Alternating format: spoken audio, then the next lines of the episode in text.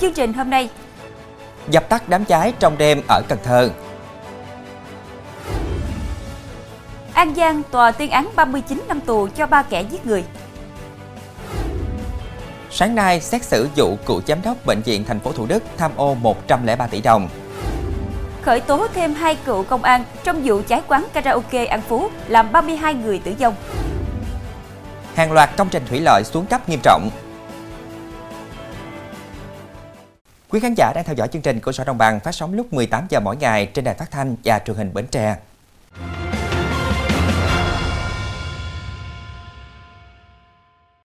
Thưa quý vị, tối qua, một vụ cháy lớn xảy ra tại cửa hàng bán quà lưu niệm số 4C đường 3 tháng 2, phường Hưng Lợi, quận Ninh Kiều, thành phố Cần Thơ. Đến khoảng 20 giờ 30 phút tối qua, đám cháy đã được khống chế dập tắt. Thông tin ban đầu, nguyên nhân do một thanh niên có mâu thuẫn với người trong cửa hàng đã phóng hỏa. Vụ cháy xảy ra khoảng 18 giờ 50 phút sau khi nhận được tin báo lực lượng cảnh sát phòng cháy chữa cháy và cứu nạn cứu hộ công an thành phố Cần Thơ và các lực lượng công an quân sự bảo vệ dân phố phường Hưng Lợi tham gia chữa cháy, giữ gìn trật tự an toàn giao thông tại khu vực xung quanh cầu Đầu Sấu. Đến 20 giờ 30 phút, đám cháy được dập tắt, không có thiệt hại về người.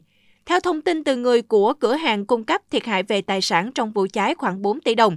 Nguyên nhân do một thanh niên tên T có mâu thuẫn với người trong cửa hàng đã phóng hỏa. Hiện lực lượng chức năng đang tiếp tục điều tra để xử lý theo quy định. Liên quan đến vụ triệt xóa tụ điểm đánh bạc bắt gần 30 đối tượng vào chiều ngày 27 tháng 11 đến chiều tối qua ngày 28 tháng 11, cơ quan cảnh sát điều tra công an thành phố Rạch Giá, tỉnh Kiên Giang đã lấy lời khai và củng cố hồ sơ để xử lý các đối tượng. Hiện Công an thành phố Rạch Giá đang ra quyết định tạm giữ hình sự 8 đối tượng về hành vi đánh bạc và tổ chức đánh bạc. Vào khoảng 16 giờ ngày 27 tháng 11 2023, tại bãi đất trống thuộc hẻm 9, khu phố Nam Cao, phường Vĩnh Quang, thành phố Rạch Giá, tỉnh Kiên Giang, lực lượng cảnh sát hình sự công an thành phố Rạch Giá tiến hành bắt quả tang một tụ điểm đánh bạc với hình thức lắc tài xỉu ăn tiền. Tại hiện trường, công an đã bắt giữ 26 đối tượng, tạm giữ số tiền gần 100 triệu đồng, một bộ tài xỉu và một số tăng vật khác có liên quan. Tụ điểm đánh bạc do Liêu Hoàng Vũ, ngụ phường Vĩnh Quang, thành phố Rạch Giá, cùng một số đối tượng khác đứng ra tổ chức. Liêu Hoàng Phương, anh ruột của Vũ và Huỳnh Minh Khanh là người canh đường, còn danh Huỳnh Trung Hậu đứng ra thu hoặc chung tiền nếu nhà cái thắng hoặc thua. Các con bạc đến chơi với nhau mỗi lần từ 3 đến 7 triệu đồng. Ngoài ra tại tụ điểm đánh bạc này còn bán đồ ăn thức uống và có cả người cho vay tiền đóng nếu con bạc có nhu cầu. Thưa quý vị, từ tin báo của người dân gọi qua số điện thoại đường dây nóng, Giám đốc Công an tỉnh Trà Vinh, cơ quan điều tra đã bắt giữ người phụ nữ cho vay lãi nặng, thu lợi bất chính hơn 4 tỷ đồng. Người phụ nữ này là Nguyễn Thị Đẹp, 59 tuổi, ngụ huyện Duyên Hải, vừa bị cơ quan cảnh sát điều tra công an tỉnh Trà Vinh khởi tố bắt tạm giam về hành vi cho vay lãi nặng trong giao dịch dân sự. Theo điều tra ban đầu, ngày 25 tháng 10, Công an tỉnh Trà Vinh tiếp nhận thông tin từ người dân phản ánh qua đường dây nóng của Giám đốc Công an tỉnh về việc bà Đẹp có hành vi cho vay lãi nặng. Sau khi tiếp nhận thông tin, cơ quan cảnh sát điều tra đã tập trung làm rõ và chứng minh được thời gian từ tháng 5 2022 đến tháng 8 năm 2022, bà Đẹp cho một người dân trên địa bàn thành phố Trà Vinh vay 5 lần với tổng số tiền 6,9 tỷ đồng với lãi suất từ 109% đến 200% một năm, vượt trên 5 lần đến 10 lần so với mức lãi suất do Bộ luật dân sự quy định và thu lợi bất chính với tổng số tiền trên 4 tỷ đồng. Khám xét nơi ở của bà Đẹp, cơ quan cảnh sát điều tra thu giữ số tiền hơn 268 triệu đồng và nhiều đồ vật, tài liệu có liên quan đến vụ án. Hiện vụ việc đang được công an tỉnh Trà Vinh tiếp tục mở rộng điều tra, xử lý theo quy định của pháp luật.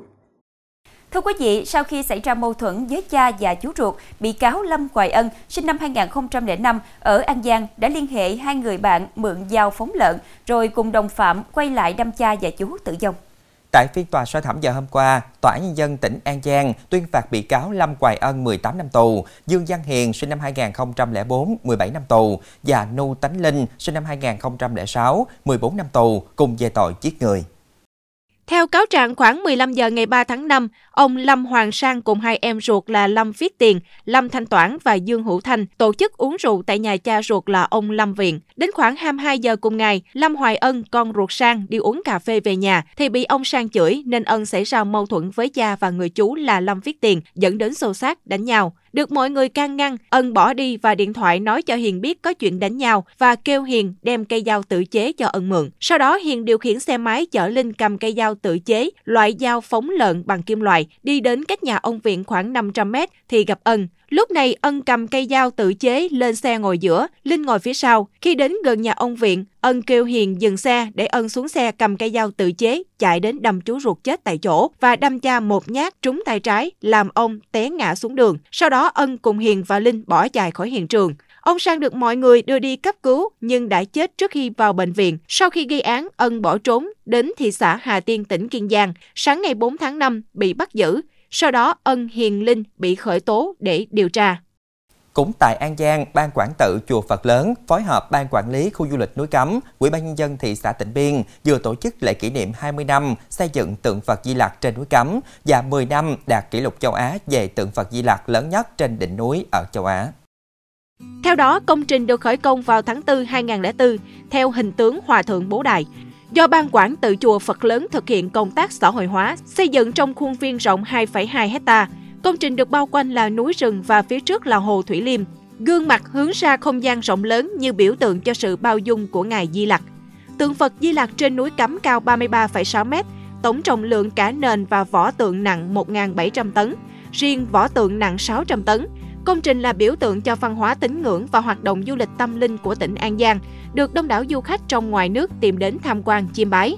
Trong tương lai, công trình sẽ tiếp tục được hoàn thiện với cây cảnh suối nước và không gian hoành tráng, góp phần tô thêm vẻ đẹp hùng vĩ ngự ngai của Bồ Tát Di Lặc, trở thành điểm nhấn du lịch trên đỉnh Thiên Cấm Sơn hùng vĩ hữu tình. Trong phần sau sẽ có Sáng nay, xét xử vụ cựu giám đốc bệnh viện thành phố Thủ Đức tham ô 103 tỷ đồng khởi tố thêm hai cựu công an trong vụ cháy quán karaoke An Phú làm 32 người tử vong.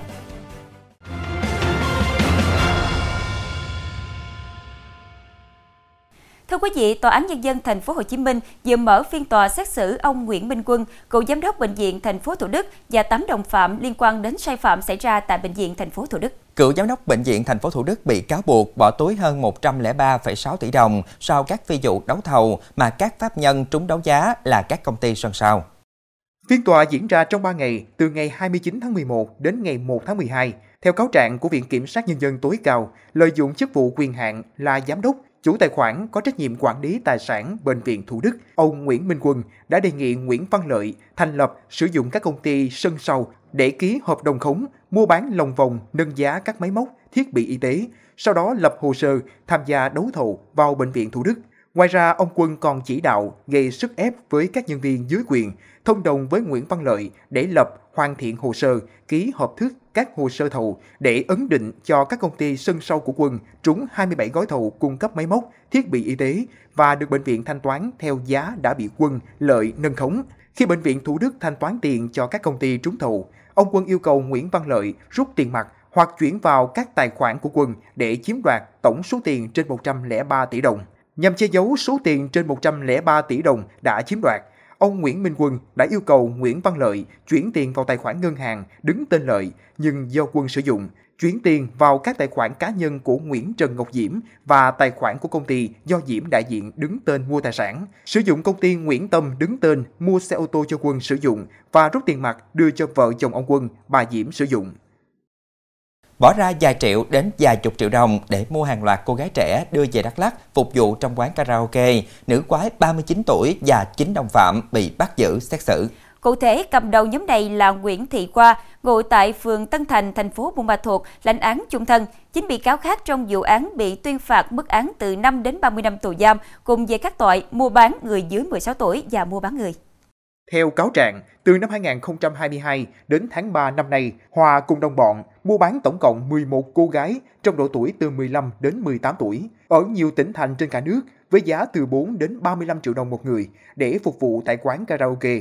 Khi khách đến hát có nhu cầu, Hoa gọi các nhân viên nữ đến phục vụ với số tiền từ 300.000 đến 500.000 đồng một nhân viên cho 2 giờ phục vụ. Nếu quá thời gian trên, khách phải trả thêm tiền. Mỗi lượt tiếp khách, các nữ nhân viên được trả công từ 300 đến 500 ngàn đồng nhưng phải nộp lại cho Hoa. Cuối tháng, Hoa cộng số tiền của mỗi nhân viên rồi chia theo tỷ lệ Hoa nhận 50% và nhân viên nhận 50%. Hoa còn thuê một nhà trọ cho các nữ nhân viên ăn ở sinh hoạt. Nữ quái này còn cử người quản lý, giám sát, không cho các nhân viên này bỏ trốn và chở các cô gái đến phục vụ tại quán karaoke. Tại phiên tòa, bị cáo Hoa cùng đồng bọn khai nhận toàn bộ hành vi phạm tội của mình. Thưa quý vị, cơ quan cảnh sát điều tra công an tỉnh Bình Dương vừa khởi tố thêm hai cựu cán bộ công an liên quan đến vụ cháy quán karaoke An Phú, thành phố Thuận An làm 32 người chết. Hai cựu cán bộ này bị khởi tố để điều tra về hành vi thiếu trách nhiệm gây hậu quả nghiêm trọng. Trước đó, cơ quan cảnh sát điều tra công an tỉnh Bình Dương đã có quyết định khởi tố ông Lê Anh Xuân, 42 tuổi, ngụ thành phố Thủ Đức, thành phố Hồ Chí Minh, là chủ quán karaoke An Phú về tội vi phạm quy định về phòng cháy chữa cháy. Cựu trung tá Nguyễn Duy Linh và cựu đại úy Nguyễn Văn Võ bị khởi tố về tội thiếu trách nhiệm gây hậu quả nghiêm trọng. Như vậy, đến thời điểm này, cơ quan cảnh sát điều tra công an tỉnh Bình Dương đã khởi tố 5 bị can liên quan đến vụ cháy quán karaoke làm 32 người tử vong Khoảng 20 giờ 15 phút ngày 6 tháng 9 năm 2022, tại tầng 2 của cơ sở karaoke có một trệt, hai lầu và sân thượng, bùng cháy gây hậu quả nghiêm trọng khi có tới tổng cộng 32 thi thể nạn nhân được tìm thấy từ hiện trường vụ cháy. Theo kết luận giám định, nguyên nhân gây ra vụ cháy là chập điện tại đường dây dẫn điện lắp đặt trên trần la phòng qua khu vực trước phòng 204, 206 tại tầng 2.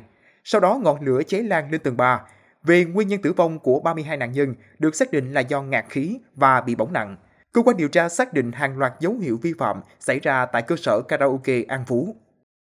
Thưa quý vị, vụ nhóm bông hồng đen lấy máu học sinh xét nghiệm HIV tại quận Đồ Sơn, thành phố Hải Phòng hồi tháng 8 vừa qua chỉ là vi phạm hành chính trong lĩnh vực y tế. Công an quận Đồ Sơn hôm qua cho biết không khởi tố vụ án, không khởi tố bị can trong vụ việc này vì chưa đủ căn cứ xác định có vi phạm hình sự.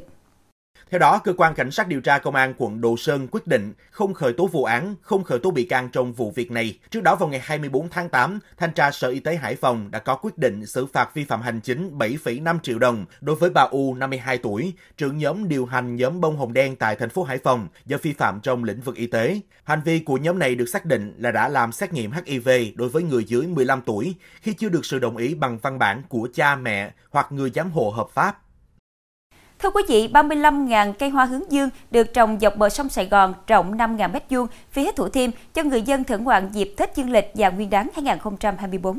Theo ghi nhận vào hôm qua, hàng ngàn cây hoa hướng dương đã được đơn vị thi công vận chuyển đến khu vực bờ đông sông Sài Gòn, thành phố Thủ Đức và được trồng ngay trong buổi sáng. Khu vực trồng cây trên bãi đất trống dọc bờ sông Sài Gòn gần cầu Ba Son, khu đô thị Thủ Thiêm, thành phố Thủ Đức, phía đối diện là công viên Bạch Đằng, quận 1. Để giữ cành cây đứng thẳng không bị gió quật ngã, công nhân đã cắm thêm cây đỡ, giăng dây cố định. Trong hai ngày 28 và 29 tháng 11, đơn vị phụ trách đã trồng hơn 15.000 cây hoa hướng dương để phục vụ người dân đến tham quan dịp Tết Dương lịch. Sau đó sẽ trồng thêm 20.000 cây cho Tết Nguyên đán 2024. Việc trồng hoa hướng dương dọc khu vực này nhằm xóa cảnh nhếch nhác, ô nhiễm do đất bị bỏ trống chưa được đầu tư. Ngoài hạng mục trên, Ủy ban Nhân dân Thủ Đức còn sang lắp mặt bằng, làm bó vỉa hè, chiếu sáng, xây công viên ven sông, cùng với các công trình cầu tàu, công viên đá, đài phun nước. Thưa quý vị, từ tháng 11 đến tháng 12 mỗi năm, những triền đồi cao nguyên Lam Biang ở huyện Lạc Dương, tỉnh Lâm Đồng trở nên trữ tình, lãng mạn khi cỏ hồng bắt đầu bung nở. Mùa hội cỏ hồng Lam Bi Ăn mang đến cho du khách những trải nghiệm khác biệt khi đến thăm cao nguyên Lâm Viên trong những ngày cuối năm. Các đồi cỏ hồng trải rộng trên không gian rộng hàng trăm hecta của huyện Lạc Dương. Các địa điểm này cách trung tâm thành phố Đà Lạt từ 15 đến 20 cây số, đường dễ đi nên được du khách quan tâm, yêu thích. Cỏ hồng có thân mảnh, một từng bụi nhỏ, hoa có màu hồng tím li ti, phát triển mạnh sau mùa mưa. Cỏ hồng còn được nhiều người gọi là cỏ tuyết vì mỗi sớm mai trời lạnh sương động nhiều trên cỏ, tạo ra màu sắc vừa trắng vừa hồng nhẹ. Ngày 26 tháng 11 vừa qua, Ủy ban Nhân dân huyện Lạc Dương phối hợp cùng khu du lịch Lang Biang tổ chức lễ công bố Hội Cỏ Hồng và các hoạt động hưởng ứng mùa cỏ hồng Lang Biang lần thứ 5 năm 2023. Theo Ủy ban Nhân dân huyện Lạc Dương, mùa cỏ hồng là sự kiện du lịch văn hóa đặc trưng của địa phương. Hội cỏ hồng năm nay cũng là sự kiện nhằm tôn vinh vùng đất, con người và các giá trị văn hóa truyền thống của các dân tộc trên địa bàn huyện. Trong phần sau của chương trình, Phép màu với 41 công nhân Ấn Độ mắc kẹt ở hầm sập sau 17 ngày. Hàng loạt công trình thủy lợi xuống cấp nghiêm trọng.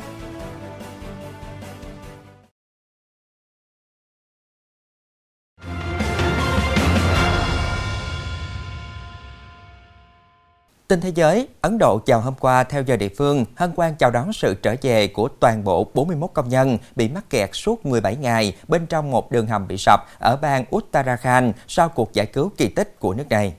41 công nhân lần lượt được đưa ra ngoài trên cán có bánh xe thông qua một ống thép rộng 90cm. Toàn bộ quá trình đưa 41 công nhân ra khỏi khu vực sập hầm được hoàn thành trong khoảng 1 giờ. Các công nhân bị mắc kẹt từ ngày 12 tháng 11 bắt đầu được đưa ra khỏi vị trí sập hầm vào khoảng 19 giờ ngày 28 tháng 11 theo giờ địa phương. Nhờ những nỗ lực phi thường của các thợ mỏ địa phương kiên nhẫn mở đường sống theo phương pháp đào hang chuột, hay được gọi là khoan thủ công trong suốt 6 giờ liên tục. Các công nhân đã được chào đón bởi thủ hiến bang Uttarprakhand Buska Sindami, người đã có mặt tại khu vực cứu hộ suốt những ngày qua. Một số công nhân mỉm cười, một số chắp tay cảm ơn khi đón nhận vòng hoa chúc mừng từ phía lực lượng cứu hộ. Sau khi được đưa ra khỏi đường hầm, 41 công nhân đã được xe cứu thương chở đến bệnh viện cách đó khoảng 30 km. Họ dự kiến sẽ trở về quê hương sau khi hoàn thành quá trình kiểm tra sức khỏe và điều trị của mình. Cục Khoa học Y tế thuộc Bộ Y tế Công cộng Thái Lan đã phát triển một kỹ thuật phát hiện dư lượng ethylene oxide, gọi là phương pháp sắc ký khí quang phổ khối. Đây là phương pháp tiêu chuẩn được Liên minh châu Âu sử dụng để kiểm tra thuốc trừ sâu. Do đó, Bộ Y tế Công cộng Thái Lan đã kêu gọi các nhà nhập khẩu mì ăn liền kiểm tra dư lượng ethylene oxide trong sản phẩm. Sau khi Liên minh châu Âu gần đây phát hiện hóa chất này có trong hương vani, được sử dụng trong hơn 10 công thức của một thương hiệu kem nổi tiếng. Ethylene oxide có thể gây ung thư, ảnh hưởng hệ thống sinh sản, gây kích ứng mắt, da, hệ hô hấp và hệ thần kinh trung ương. Hàn Quốc đang phải đối mặt với tình trạng tỷ lệ sinh giảm liên tục trong vòng 8 năm trở lại đây, tạo ra các thách thức lớn cho chính phủ đất nước 50 triệu dân. Nhằm khắc phục tình trạng này, chính quyền một thành phố tại Hàn Quốc đã đưa ra giải pháp đó là tổ chức một buổi hẹn hò giấu mặt cho những người trẻ độc thân. 100 người độc thân trong độ tuổi từ khoảng 20 đến 30 đã tham gia sự kiện được tổ chức bởi chính quyền thành phố Seoul Nam, Mặc trên mình những bộ đồ đẹp nhất, họ hy vọng sẽ tìm được đối tượng phù hợp để tìm hiểu và xa hơn là tiến tới hôn nhân. Bước đầu các sự kiện hẹn hò của thành phố ghi nhận thành công đáng kể. Cụ thể, 198 người trẻ độc thân đã được ghép cặp sau 5 lần tổ chức sự kiện. Mô hình này đang được nhiều thành phố, tỉnh thành khác trên khắp Hàn Quốc học tập.